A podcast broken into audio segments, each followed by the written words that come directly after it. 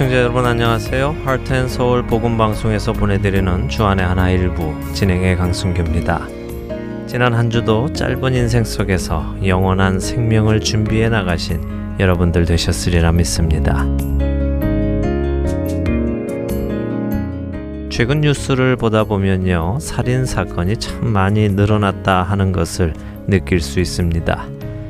한 인간이 또 다른 인간의 생명을 빼앗아가는 이 살인 사건은 사실 되짚어 보면 인류의 죄가 들어오자 가장 먼저 나타났던 열매라고 할 수 있을 것입니다. 죄로 인해 아담과 하와가 에덴 동산에서 쫓겨나게 되고 그 후 둘 사이에 얻은 두 아들 가인과 아벨의 이야기 속에서 우리는 살인의 이야기를 봅니다. 이런 살인은 그 후에 가인의 후예 라멕을 통해 또다시 일어나며 인류에게 계속적으로 번져나갑니다.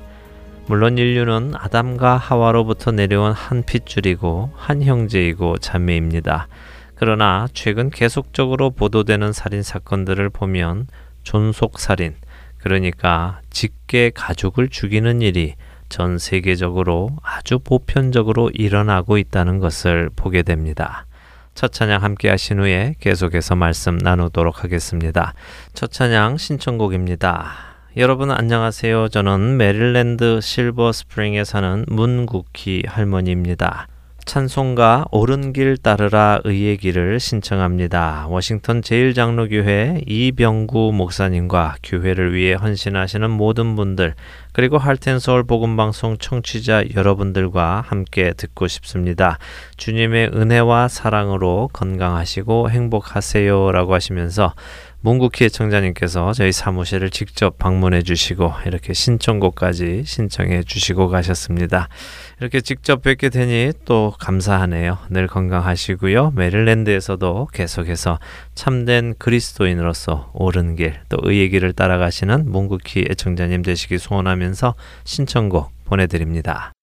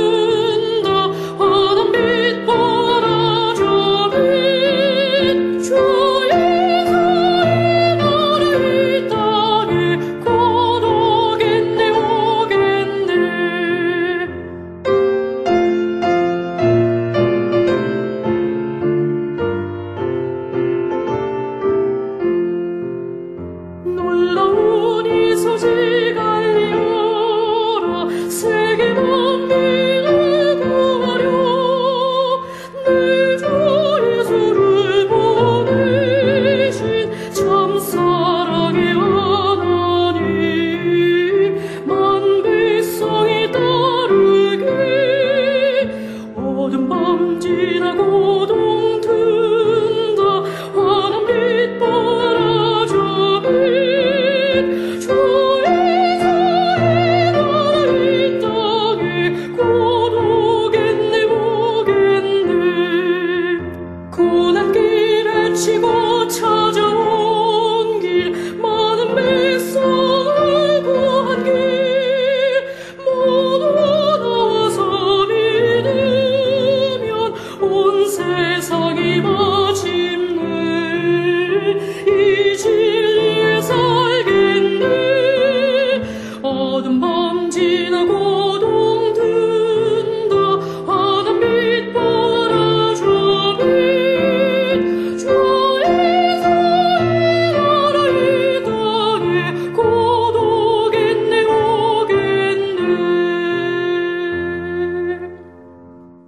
덴마크의 15살 소녀가 무슬림 남자친구와 헤어지라고 한 엄마를 부엌칼로 20차례 이상 찔러서 살해한 사건이 있었습니다.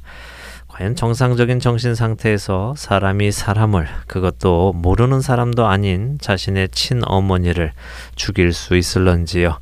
과연 이런 일이 가능한 것일런지요?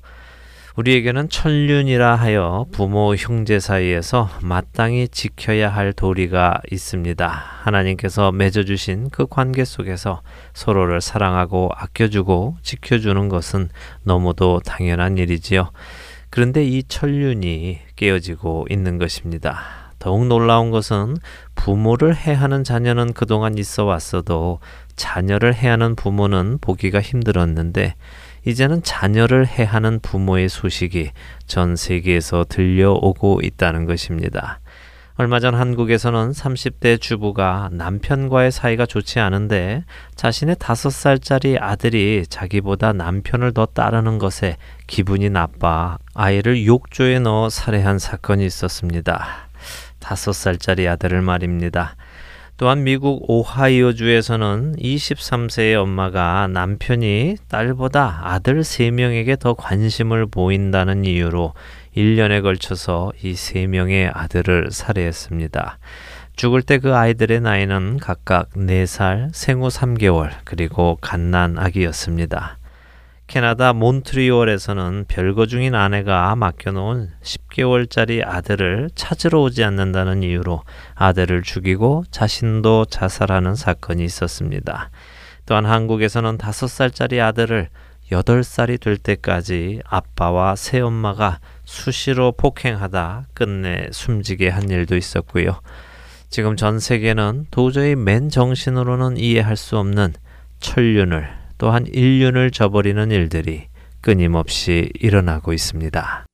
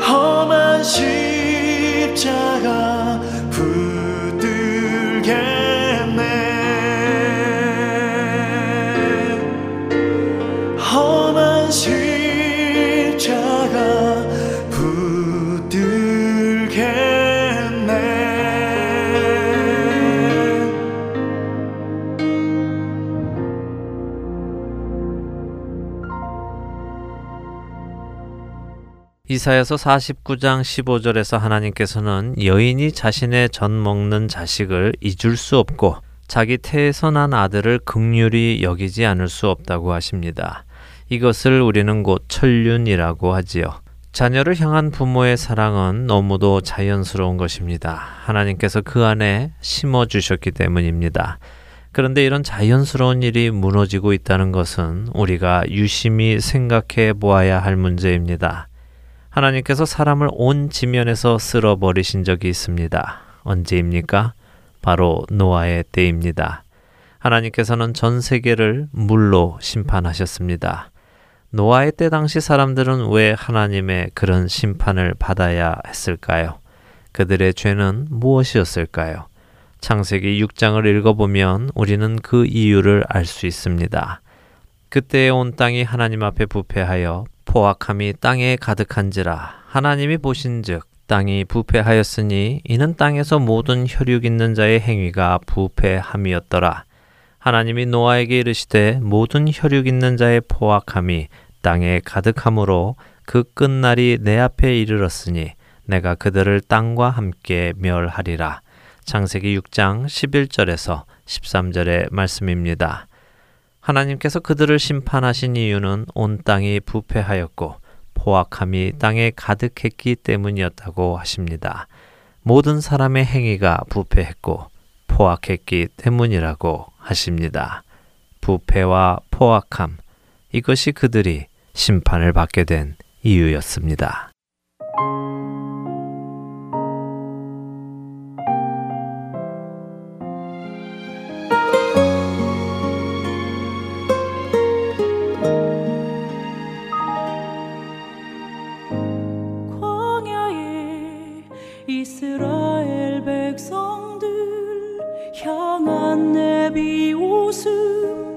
나를 향해 돌아오고 어리석고 미련한 그 백성들 나의 모습과 같네. 찢기고 상한 나의 영혼을 끝까지 사랑한 아버 スを高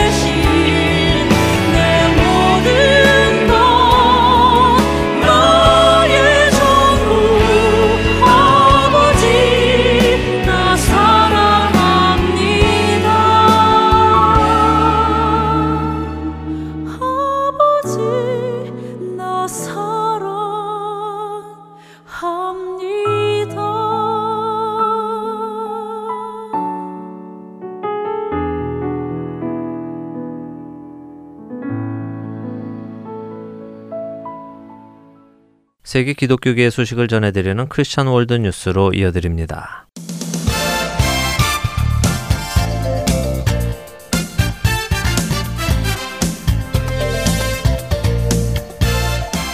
크리스천 월드 뉴스입니다. 미국 공화당 예비 대선 후보인 도널드 트럼프가 미국에서 가장 큰 보수 기독교 유권자들의 대회인 Values Voter Summit에 불참한다는 뜻을 밝혔습니다.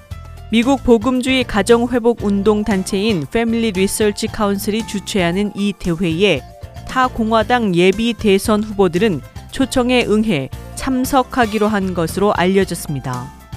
이곳의 회장인 토니 퍼킨스 박사는 미국 크리스천 포스트와의 인터뷰를 통해 트럼프가 개최되는 이 대회에 초청을 받았지만 이를 거절했다고 밝혔습니다.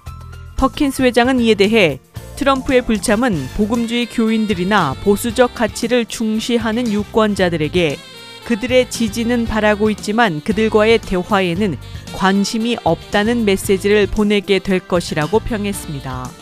트럼프는 과거 낙태에 찬성한 적이 있으며 동성 결혼에도 자유주의적인 관점을 내비치고 있음에도 불구하고 복음주의 교인들에게서 적지 않은 지지를 받고 있는 상황입니다.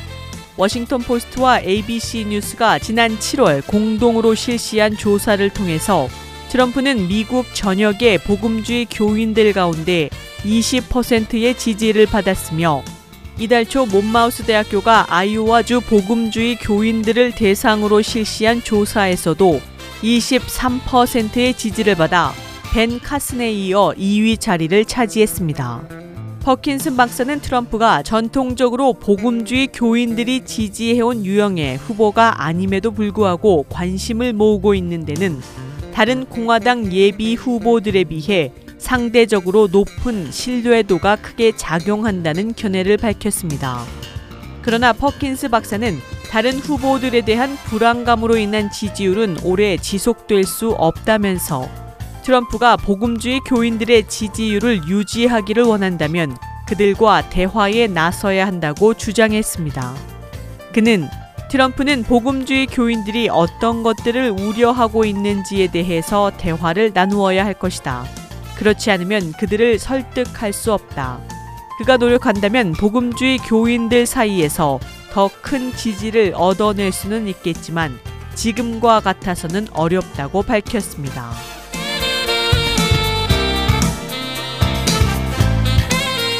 다음 소식입니다. 인도 기독교인들이 힌두교 극단주의자들로부터 신앙을 포기하지 않으면 몸을 토막내겠다는 끔찍한 협박을 받고 있는 것으로 전해집니다. 현지 기독교 지도자들에 따르면 이러한 협박으로 인해 인도 북서부 라자스탄주에서 기독교인 가정 10곳이 이미 다른 지역으로 이주해야만 했으며 힌두교 극단주의자들은 또한 기독교로 개종한 힌두교인들을 다시 힌두교로 재개종시키고 있다고 이들의 지도자들은 밝혔습니다.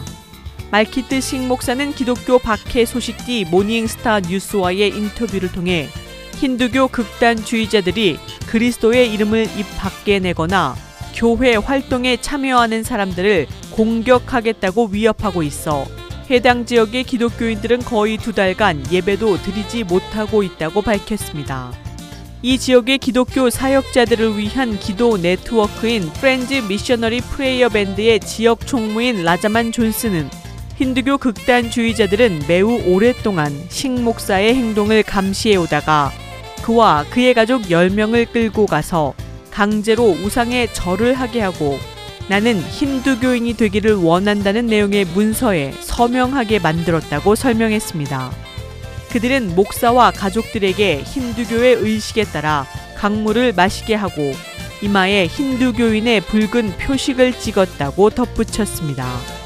존슨 총무는 식 목사가 사역하는 마을 인근 지역에서 50여 명의 기독교인들이 지난 6월 말 힌두교로 강제 재개종했다고 밝히면서 힌두교 극단주의자들은 이들 기독교인들을 라쿠눌, 코다, 니카흐 마을 등에서부터 색출한 뒤 재개종 의식에 끌고 왔으며 교회로 다시 돌아간다면 죽이겠다는 협박을 했다고 말했습니다. 또 다른 현지 기독교 지도자인 안일 목사는 모닝스타 뉴스에 자신이 사역하는 마을에서도 예배와 모임이 모두 중단된 상태라고 밝혔습니다. 마시 목사는 힌두교 극단주의자들은 예배를 드리지 못하도록 협박하고 있을 뿐만 아니라 이 상황을 경찰에 알릴 경우 죽이겠다는 위협을 하고 있다고 전했습니다. 이에 대해 국제 기독교 박해 감시 단체인 International Christian Concern의 남아시아 지역 매니저 윌리엄스는 나렌드라 모디 총리 집권 1년간은 인도 기독교인들에게 매우 힘든 기간이었다면서 힌두교 민족주의 단체들의 반기독교와 반소수 종교 활동이 급격히 증가했다고 밝혔습니다. 이런 활동을 처벌하지 않는 현 정부 아래서의 문화가 인도 사회 내에 더 큰 불관용과 폭력을 가져오고 있다고 그는 지적했습니다.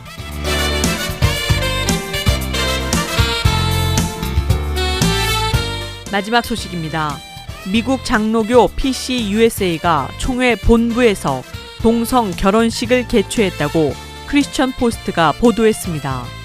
동성 커플인 폴 캠프와 롭 윌트니는 켄터키주 루이스빌에 있는 총회 본부 건물 안에서 데이빗 맥스웰 목사의 주례로 결혼식을 올렸습니다.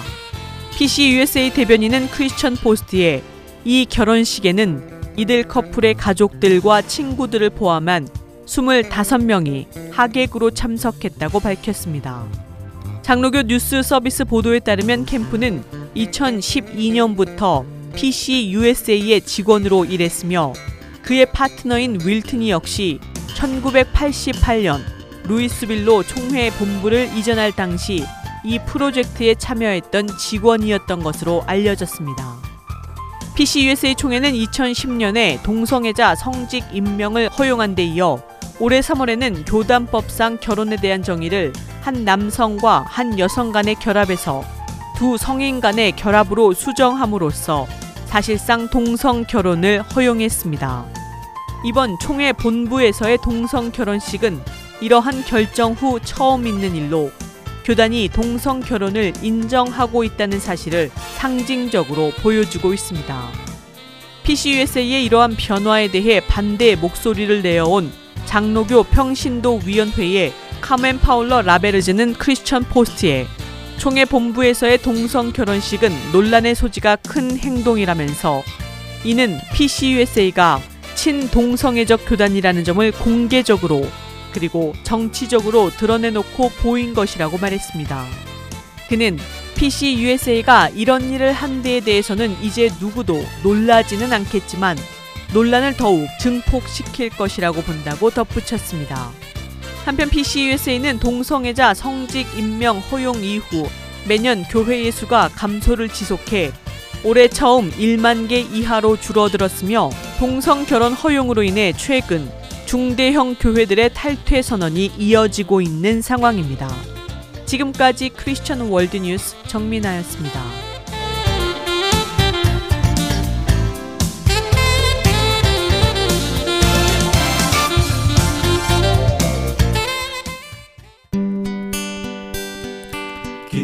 소식 사랑으로 땅끝까지 전하는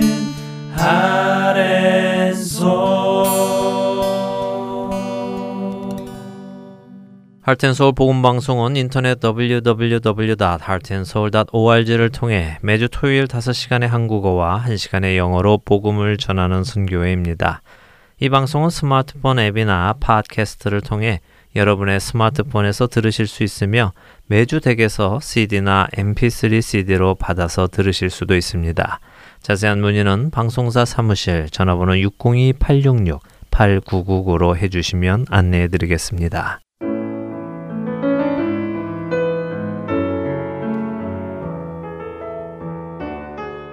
하나님께서 가장 먼저 만들어주신 공동체, 가정.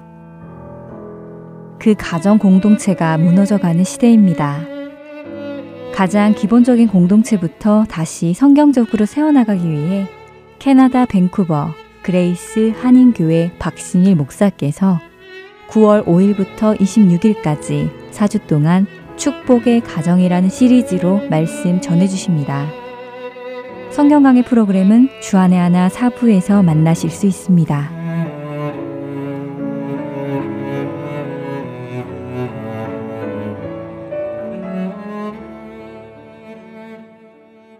우리 안에 살아 역사하시는 하나님을 증거하는 시간이죠. 좋은 이유 듣고 싶은 이야기 함께 하시겠습니다.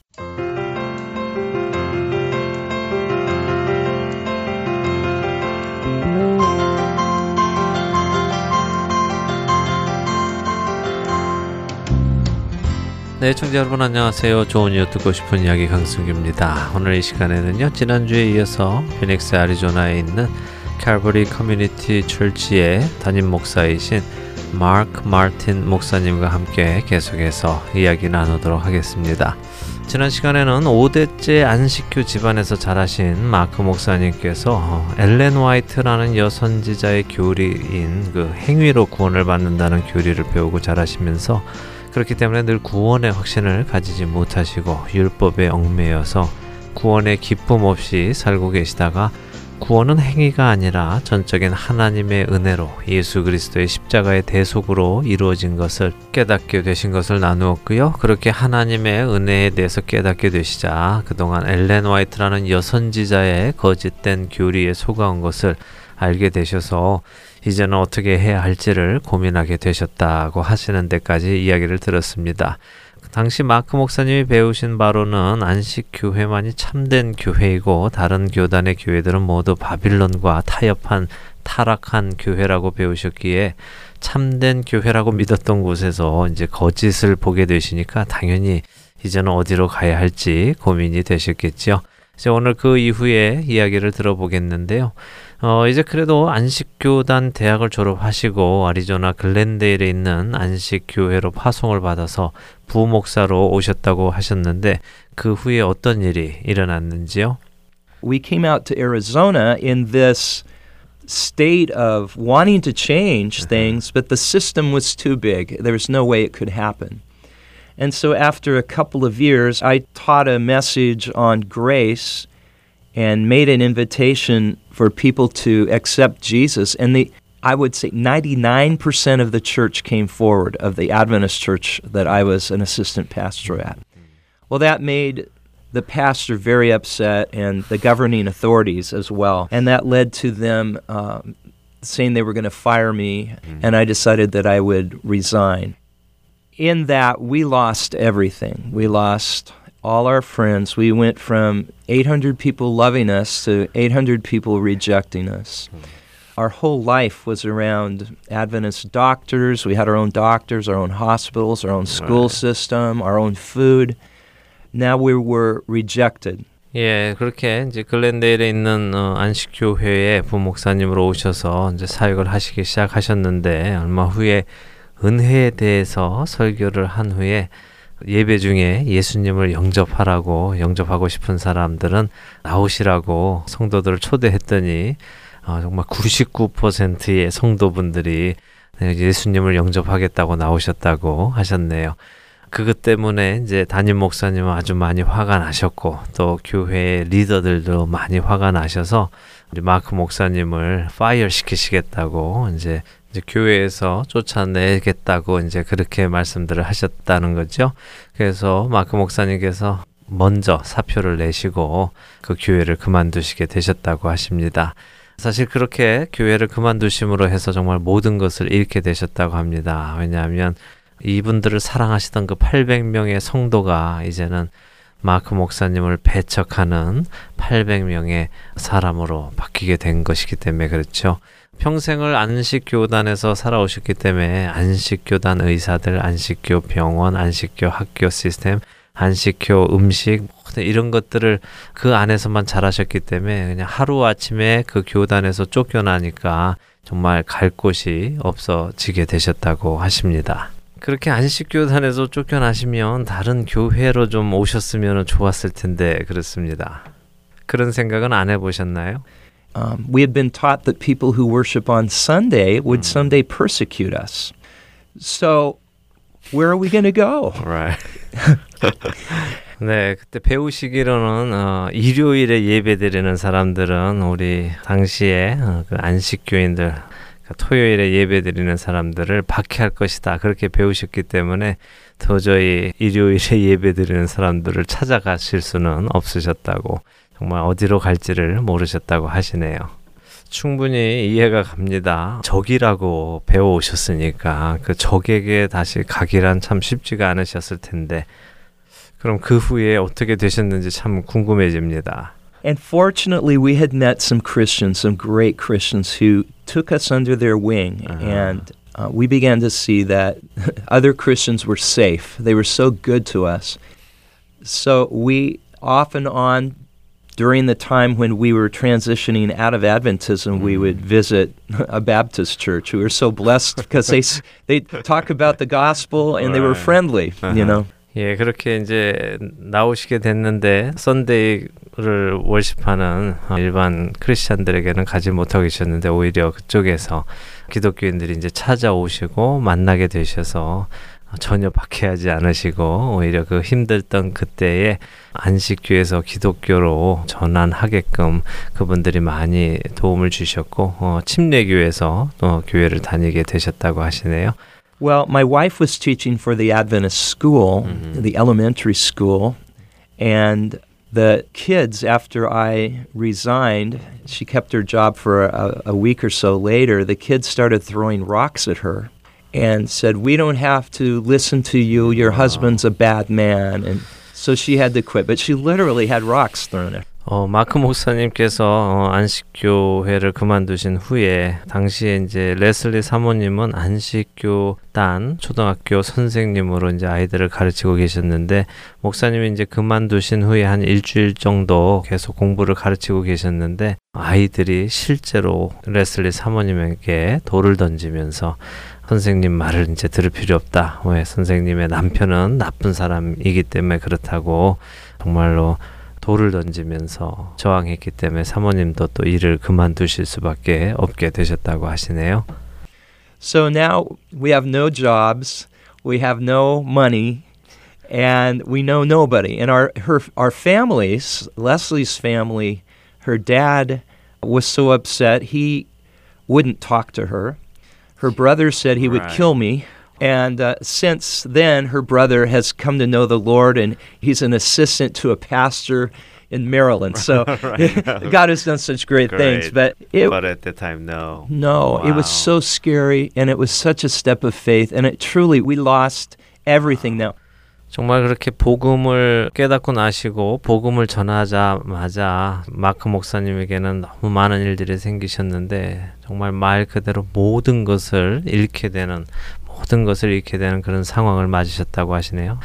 잡도 다 그만두셨어야 됐는데 그뿐이 아니라 이제 정말 식구들 안에서도 특별히 이제 레슬리 사모님의 아버님은 말을 더 이상 하지 않으셨고 또 레슬리 사모님의 남동생은 마크 목사님을 죽이겠다고까지 그렇게 협박까지 하게 되고 정말 식구들한테서부터도 따돌림을 받게 되셨다고 하시네요. 물론 정말 다행히 하나님께서 하나님의 은혜로 놀라우신 역사로 지금 그 레슬리 사모님의 남동생은 주님을 만났고 지금 메릴랜드에서 신앙생활을 잘 하고 계시다고 하십니다. 근데 그 당시에 안식교에서 쫓겨난 후로는 너무나 무서웠고 모든 것을 다 잃었기 때문에 정말 두려운 그런 시간을 보내셨다고 말씀하십니다. I'm only saying that to encourage people who may be in that place Right. where your family Mhm. isn't happy about where you're accepting Jesus or you're following the Lord. And it may cost you Yes. to follow Jesus. And people need to know that. There is a time when we take up our cross and we follow Jesus. So I have to say, it, it's all worth. uh, you know, a thousand times what we ever left. But I just I want to emphasize that sometimes there's a cost. 지금 마크 목사님께서 이런 말씀을 하시는 이유는 혹시라도 지금 비슷한 상황에 계시는 분들이나 그 가족들을 격려하시기 위함이라고 말씀하십니다. 가족들이 혹시라도 여러분이 예수님을 영접하고 따르려는 것 때문에 그것을 기분 나빠하시고 그것 때문에 여러분들을 핍박하고 하실 수 있다는 것이죠. 그렇기 때문에 예수님을 따르는 데는 반드시 거기에 대가가 따른다는 것을 우리가 알아야 한다고 말씀하십니다. 우리는 십자가를 지고 예수님을 따라야 한다는 바로 그 대가가 반드시 필요하다고 말씀하십니다. 물론 그것을 우리가 내려놓은 것, 거기에 비해 예수님을 따르는 것은 정말 천 배나 만 배나 더 값진 일이지만 반드시 예수님을 따를 때에는 그 따르기 위해서 치루어야 하는 대가가 있었다는 것, 그것을 꼭 기억하시라고 말씀하십니다. Later, we felt like we needed to start a church. I'd never been taught how to start a church. So we just decided I'd find a school that we could meet in, and there were, we started that first Sunday with nine people plus my wife uh-huh. and me. So we had 11 people that very first week. So the church stayed very, very small for the first 10 years. I'm just kind of jumping ahead here. Mm.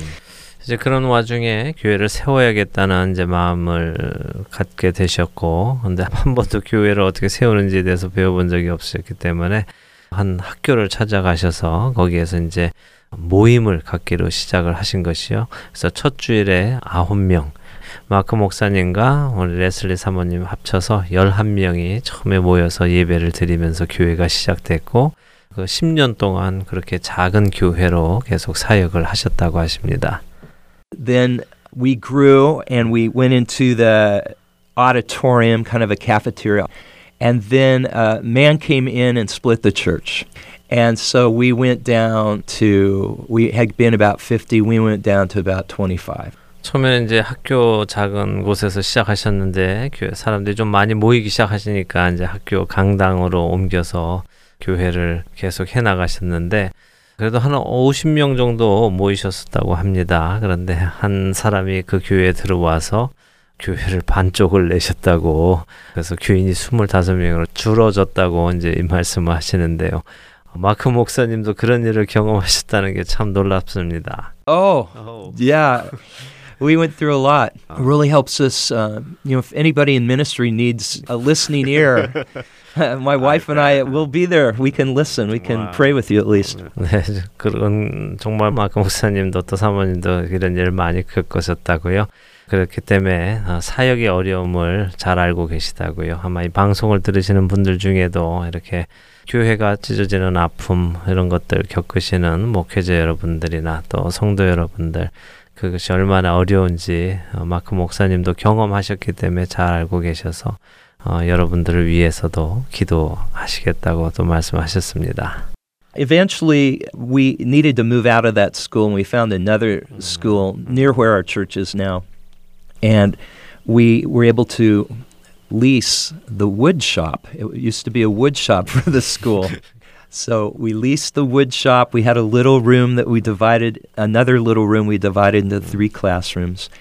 And the church stayed, like I said, around 50 people, 60 people for about nine years. Mhm. We met there. And then our start, all of a sudden, one week, the city told us that we had to take our, our signs down that were on the street, telling you know people that there's a church here. And I just thought, Lord, you know, how will anyone know? And so we took the signs down, and that next week we had more first time people than we'd ever had before. 네, 이렇게 이제 교회가 찢어지게 되셔서 다른 곳에 나와서 이제 예배를 드리게 되시게 됐는데 그때 이제 wood store 아마 나무를 파는 그런 곳에서 아마 예배를 드리신 것 같아요. 그 어, 여러 개 한 서너 개의 방을 나누어서 이제 교실로 쓰시면서 거기서 이제 예배를 드리셨는데 말씀하신 대로 이제 처음 한 9년은 50명에서 60명 정도의 교인이 이제 예배를 드리셨는데 당시에 이제 wood store니까 교회 간판이 없으니까 이제 길에다가 교회 사인을 이렇게 놓고서는 사람들에게 여기가 교회가 있다 이런 것을 이제 알리고 계셨는데 시에서 이 교회 사인판을 내리라고 그렇게 통지가 와서 마크 목사님께서 어, 주님 우리가 여기서 사인을 내리면 사람들이 어떻게 우리가 여기 교회에 있는 것을 알겠습니까? 라고 이제 걱정을 하셨다고요. 그런데 이제 시에서 그렇게 요구를 했기 때문에 내렸더니 그 내리고 나서 그 주에 지금까지 교회 9년의 역사 동안 가장 많은 사람들이 교회를 방문하셨다고 정말 사인이 없어졌는데 오히려 더 많은 사람이 교회를 방문하셨다고 그렇게 말씀하십니다. It was like the Lord was just, uh, you know, telling us, look, it's my work. I can do my work. Trust me. So I was always worried about growth in our church, um, feeling bad because it didn't grow. And one, one time the Lord just kind of, he spoke to my heart. We were on our way uh, to do visitation mm-hmm. Monday night to visit the people who came to church mm-hmm, from mm-hmm. Sunday.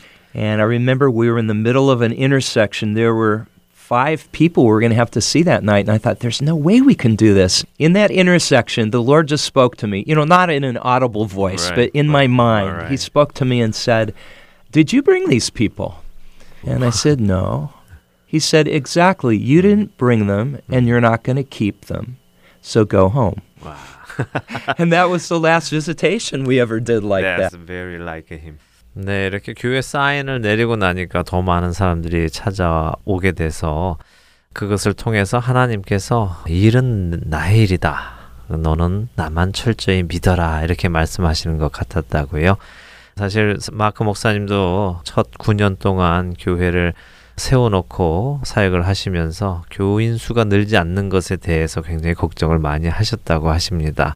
그렇지만 하나님께서 더 이상 교인 수가 늘어나는 것에 걱정하지 말라고 이제 말씀하시면서 특별한 경험을 또 한 번 하게 하셨는데 월요일 저녁에 보통 주일에 이제 그 교회를 찾아오신 분들을 신방을 하셨답니다. 월요일 저녁에. 아, 그날 저녁에도 이제 약 다섯 가정을 신방하셔야 됐는데 그분들을 만나기 위해서 레슬리 사모님과 운전을 하고 가시면서 어, 사거리에서 이제 신호등을 기다리고 계시는 동안 아무래도 이 다섯 가정 오늘 저녁 안에 만나기 다 신방하기란 불가능하다, 힘들다 이렇게 생각을 하고 계셨는데 그때 하나님의 음성이 들리셨대요. 물론 이제 우리 귀에 들리는 육성으로 들린 것이 아니라 우리 마크 목사님 심령에 하나님께서 이렇게 물으시는 것 같다고 하셨습니다. 그러니까 이 사람들을 네가 교회로 데려온 것이냐라고 하나님께서 그렇게 물으셔서 아닙니다라고 대답하셨더니 하나님께서 네가 데려온 사람이 아니기 때문에 네가 그들을 거기에 머무르게 할 수 있는 것도 아니다라는 말씀을 그렇게 마음을 주시면서 집으로 돌아가라고 그렇게 마음을 주셨답니다. 그래서 이제 교인들을 신방하시는 게 그날 그렇게 마지막으로 더 이상 하지 않으셨다고 하시네요. 제가 볼 땐 정말 참 하나님다우신 말씀이었던 것 같습니다. What I did was I decided I'm not going to teach to the empty seats. Mhm, I'm going to mhm. focus on the people that are there. We took down chairs 네. and and we were I just focused on them. 음. For years the Lord just I think was working on me and didn't want me to have to practice on too many people. 그때 이제 그렇게 마음을 주셔서 이제부터는 현재 교회에 있는 사람들에게 이제 집중을 하기로 마음을 고치셨다고 하십니다. 더 많은 사람을 모으는 것보다 현재 하나님께서 주신 사람들을 집중해야 되겠다는 마음이 생기셔서 교회 안에 있던 그 사람들이 오면은 더 많이 앉히기 위해서 준비해 놓았던 의자들을 이제 다 치우시고 지금 계시는 그분들만 모아놓고 그분들과 함께 몇 년간 계속해서 말씀 전하는 일을 하셨다고 하십니다. Then all of a sudden, one week, a whole row of new people came. I mean, it was shocking. you Wow. know. Seven people came. and the church began to grow exponentially. 와. After I also had started teaching expositorily through the Bible. 음, That means, you know, verse by verse Right. through uh, books of the Bible. I hadn't learned to do that in the Adventist church. You know, they didn't teach me that. All they hmm. taught was for us to teach topics, and you'd have your 52 topics, mm-hmm. and they'd move you from church to church, and we never knew 음. anything about studying verse by verse. I know it hmm. sounds crazy. 네, 그렇게 이제 현재 교회에 있는 분들에게만 집중을 해서 말씀을 가르치시기 시작하신 지 이제 몇 년이 지나셨는데 어느 날 갑자기 어, 교회에 한 번에 많은 사람이 찾아오셨답니다. 이제 일곱 명이 한 번에 찾아오셨는데 어, 바로 그때부터 교회가 이제 급격하게 성장하기 시작하셨는데 이때 마크 목사님이 하신 일이 성경을 한 절 한 절씩 강해 설교를 시작하셨다는 거죠.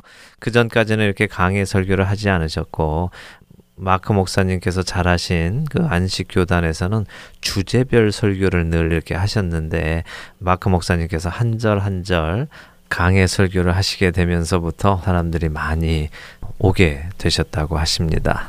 The next week, uh, there were more people, and we went from probably 80 people to 100, 150, 200, 400, 800, 1,000 in months, 음. just a matter of months. God was gracious. The Presbyterians were meeting in the auditorium, and they were looking for land, and we needed to be in that auditorium. We had no oh. space in the wood Wow. shop. You know, people were coming when the first hundred, you know, twenty hmm. had come. We were packed out. So we started praying the Presbyterians would find land. and they did within a few weeks. They found the land, they moved out, and they were happy. And we moved in. The church grew just like that every week. First, it was a two thirds, then it grew the whole, and then it got so big that we turned sideways and we used the, the stage as a balcony. So I was really teaching, you know, at, in front of one of the sidewalls. and um, we came to the point where many salvations, and we came to the point where the principal of the school said, Look, this is not a church. This is a school. You guys are going to have to find a place to go. Well, we had no money. uh, we were growing lots of people, but we didn't have enough money to buy anything. Mm-hmm. So we found out that there was a shopping center, mm-hmm. a major freeway in Phoenix, mm-hmm. that had some space to lease. There had been a drugstore and a grocery store, mm-hmm. and it was empty space. And we found out that we could lease Okay. that place. So mm-hmm. we leased it. We built out a sanctuary and some classrooms. And we thought, well, this will do us. You know, we can do this. Well, well, we moved in.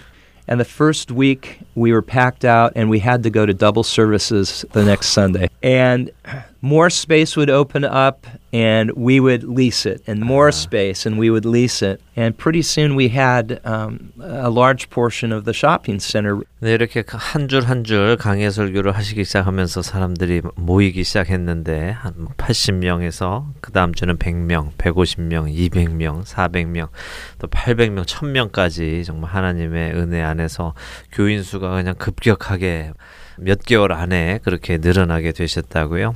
그러니까 그때까지 이제 예배를 드리시던 그 우드샵 가게에서는 더 이상 예배를 드릴 수가 없게 되셨고 당시 그 주변에 있는 학교에 강당에서 장로 교회가 예배를 드리고 있었는데 아, 그분들이 이제 어딘가에 교회를 찾고 계셔서 이 갈보리 우리 마크 목사님도 함께 빨리 장로 교인들이 나가서 좋은 자를 찾으면은 그 학교 강당에서 이제 갈보리 교회 교인들이 드릴 수 있기 때문에 이제 같이 기도를 해 주셨더니 정말 불과 몇 주 안에 그 장로 교인들이 건물을 땅을 찾아서 나가시게 되면서 학교 강당이 비게 되셔서 학교 강당 안으로 이제 들어가서 갈보리 교회가 예배를 드리기 시작하셨다고 하십니다.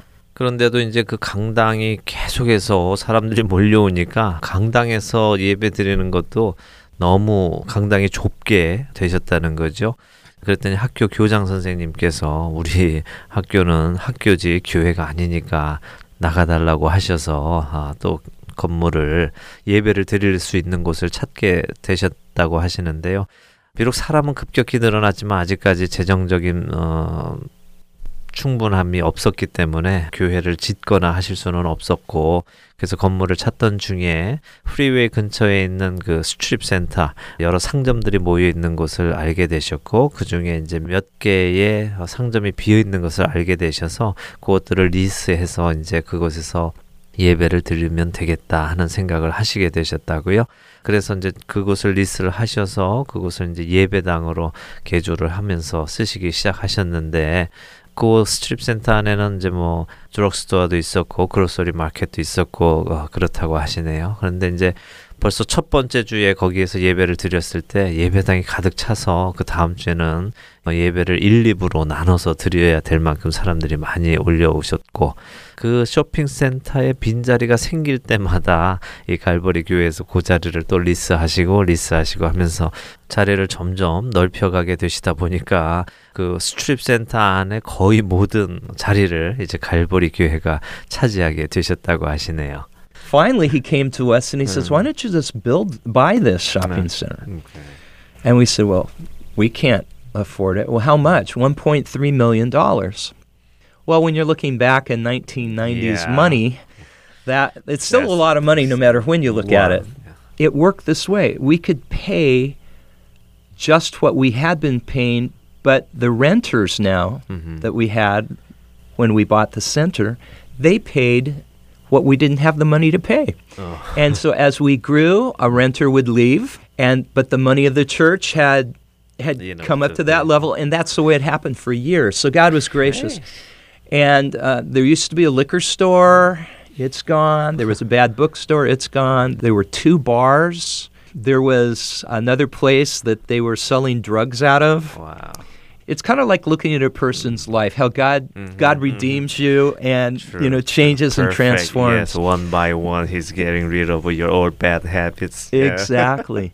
네, 그때 그 갈보리 교회가 빌려 쓰던 리스해서 쓰던 그 스트립 센터의 주인이 어, 크리스천이셨다고 하십니다. 근데 점점 이 갈보리 교회가 커지니까 어느 날 그 랜로드가 오셔서 이 건물 통째로 그 strip center를 사는 것이 어떻겠느냐 130만 불이라는 가격을 제시하셨다고 하십니다. 물론 뭐 지금도 130만 불 큰 돈이지만 1990년대 더 큰 돈이었을 텐데 그래도 그분이 크리스천이기 때문에 단번에 사는 것이 아니라 교회가 성장하는 만큼 자리를 더 얻는 만큼 그렇게 차근차근 건물을 사시게 되셨다고 하시네요. 그래서 몇 년의 시간에 걸쳐서 교회가 성장하는 만큼 교회가 성장하는 만큼 그 strip center 안에 있는 가게들이 계속 이렇게 나가게 되셨다고 하는데 사실 그 strip center 안에 어, 좋지 않은 가게들이 많이 있었다고 하십니다. 이제 술을 파는 리커 스토어도 있었고 또 음란한 서적을 파는 그런 서점도 있었고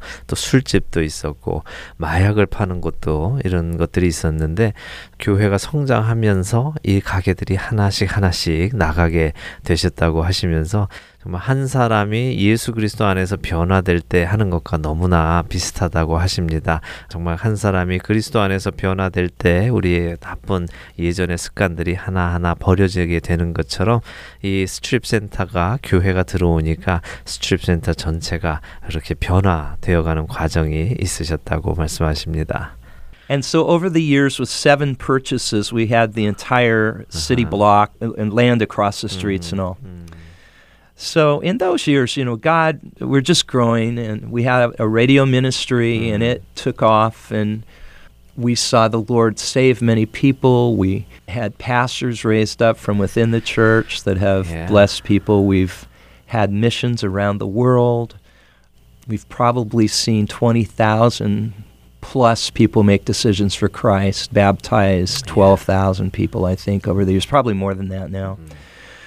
So it's been a wonderful journey, but people will say, well, what did you do? You know, what did you do differently mm-hmm. that made the church grow? And I have to say, we, I didn't do anything. Is the Lord. Really, you stand back and you mm-hmm. just have to say, this is the Lord's work. Like this ministry, your mm-hmm. ministry is the Lord's work. You don't take credit for it. Uh, he does it despite ourselves and it's just his sovereign grace and plan. So it's not be, he uses the foolish things, the weak things, you know, like the Apostle Paul says, and, and not many wise, you know, not many noble. Right. Amen. 네, 그렇게 교회가 성장해 가면서 어, 일곱 군데의 건물을 더 사게 되셨고 그 블락 전체를 이제 사시게 되셨죠. 또 길 건너에 있는 땅도 사게 되시면서 교회는 성장하게 됐고 그 안에서 정말 많은 사람들이 구원을 받는 것을 보면서 함께 자라가셨다고 하십니다. 라디오 방송도 하게 되셨고 또 많은 사역자들이 교회 안에서 자라나게 되는 것도 보셨고 세계 여러 곳에 선교지도 생기게 되셨고요. 그래서 그 기간 동안 약 한 12,000명이 넘는 사람들이 어, 예수 그리스도 앞에 나와서 믿음을 고백하고 세례를 받고 그리스도를 위해 살기로 결단하는 일들이 생기셨다고 합니다. 많은 사람들이 이제 마크 목사님께 오셔서 그렇게 에, 물으신다고 합니다. 어떻게 해서 무엇을 다르게 했기 때문에 이렇게 교회가 성장했습니까? 당신은 무엇을 했기 때문에 교회가 커졌습니까? 라고 이제 물어보실 때 어, 마크 목사님은 그렇게 대답하신다고 하십니다. 정말 이 모든 것, 제가 한 것은 아무것도 없습니다. 오직 주님께서 다 하신 일이십니다. 뒤돌아서 보면 정말 마크 목사님 하신 일이 아무것도 없으시다고 하시네요. 하나님이 모든 일을 하셨다고 하시면서 저희 할텐 서울 복음 방송도 마찬가지로 하나님께서 하시는 것이지 우리 사람들이 하는 것이 아니라고 말씀하십니다. 사람이 그 영광을 받을 일이 아니지요. 그러시면서 지금 이제 고린도전서 말씀 사용하십니다. 하나님은 정말 약하고 어리석은 사람들을 사용하시고 지혜 있는 사람이 아니고 문벌 좋은 사람이 아닌 그런 사람들을 사용하셔서 하나님의 영광 또 하나님의 하시는 일을 드러내신다 하는 것을 말씀해 주십니다. 네, 이렇게 말씀 나누다 보니까요, 또 시간이 다 됐습니다. 우리 다음 주에 한 번 더 마크 목사님과의 이야기 마무리 하도록 하겠습니다. 오늘도 함께 해주신 여러분들께 감사드리고요. 저는 다음 주 이 시간에 다시 찾아뵙겠습니다. 안녕히 계십시오.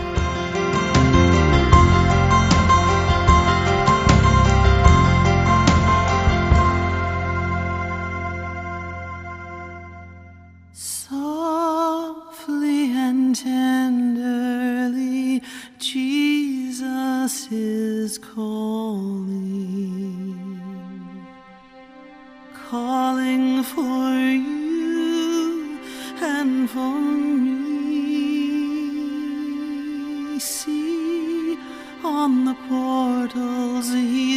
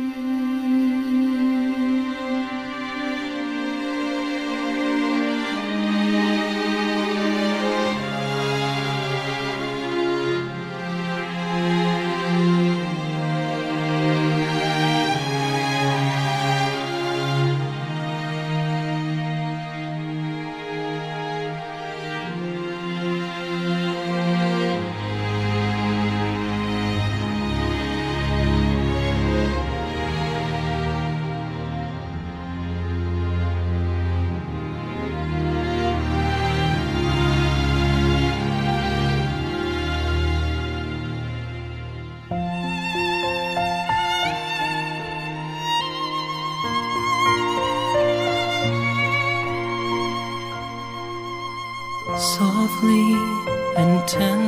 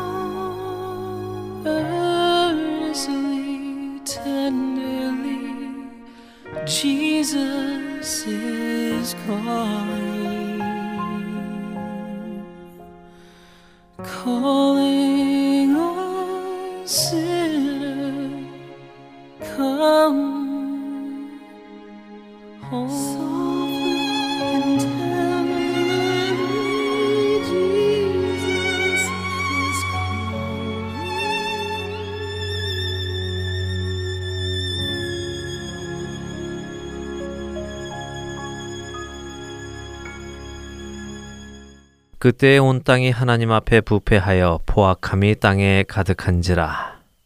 부패란 변질을 뜻합니다. 정상적인 것이 변형되기 시작하는 것을 의미하지요. 그런데 포악함이란 말은 어떤 뜻일까요? 단순히 사납고 악한 것을 의미한다고 할 수도 있지만 포악함이란 단어를 성경 사전에서 찾아보면 그 의미는 학대하다, 해치다, 탈취하다의 의미를 가지고 있으며 강도, 살인, 약탈, 강간 등을 의미한다고 나와 있습니다. 그리고 더 나아가 하나님께서 세우신 자연 질서를 파괴하는 것을 뜻한다고 정의합니다. 이 말씀을 다시 우리가 생각해 보면 노아의 시대 당시 사람들은 포악했습니다. 그 의미는 하나님께서 세우신 자연 질서를 파괴하여 강도, 살인, 약탈, 강간을 했다는 것입니다. 그리고 그들의 그런 일로 인해 땅이 변질되기 시작했던 것입니다. 하나님의 자연 질서는 높은 곳에서 낮은 곳으로 흐릅니다. 물이 높은 곳에서 낮은 곳으로 흐르듯 기압이 높은 곳에서 낮은 곳으로 흐르듯 하나님 나라의 질서는 큰 자가 작은 자를 섬기는 것입니다. 그렇기에 왕 중에 왕이신 그분께서 백성을 위해 목숨을 내어 주신 것입니다. 하나님 나라의 질서에 따르면 부모가 자녀를 사랑하는 것이 당연합니다. 그런데 그 질서가 깨지며 강도, 살인, 약탈, 강간이 현상으로 일어나고 있는 것입니다. 예수님께서는 예수님께서 다시 오실 그날이 노아의 때와 같을 것이라고 말씀하셨습니다. 우리가 살고 있는 지금 이 시대는 점점 노아의 때와 닮아가고 있습니다. 하나님께서 세우신 질서, 남녀의 결혼이라는 질서가 무너지고 자녀를 사랑하는 것이 당연한 부모의 사랑이 무너지고 깨어지고 있습니다. 세상은 힘 있는 자들이 여러 가지 교묘한 수법으로 약한 자들을 강탈하고 살인하고 강도질하고 강간하고 있습니다. 노아의 때 그 끝날이 하나님 앞에 이르렀기에 하나님께서는 그 땅을 심판하셨다고 창세기 6장은 말씀하십니다. 우리가 사는 오늘 이 세상은 그 끝을 향해 힘차게 빠른 속도로 그 날을 채워가고 있습니다. 우리는 시대를 분별해야 합니다. 노아의 때에 사람들은 노아가 방주에 들어가던 날까지 먹고 마시고 장가 들고 시집 갔다고 예수님께서는 말씀하셨습니다. 그들이 시대를 분별하지 못했다는 말씀입니다. 비록 우리가 그 날과 때는 알 수 없지만 매일의 삶에서 충성된 종으로 깨어서 빛 안에 거하며 살아간다면 그날이 도둑같이 우리에게 임하지는 않을 것이라고 데살로니가전서 5장은 말씀하십니다. 말씀 위에 굳게 서서 시대를 분별하며 주님께 집중하며 다시 오실 주님의 그 길을 준비하시는 저와 애청자 여러분이 되시기를 소원하며 주안의 하나 일부 마치도록 하겠습니다. 함께 해주신 여러분들께 감사드리고요. 저는 다음 주 이 시간 다시 찾아뵙겠습니다. 지금까지 구성과 진행의 강승기였습니다. 애청자 여러분, 안녕히 계십시오. 주를 위해 살아가는 것 쉽지만은 않아요. 나의 욕심, 부와 명예.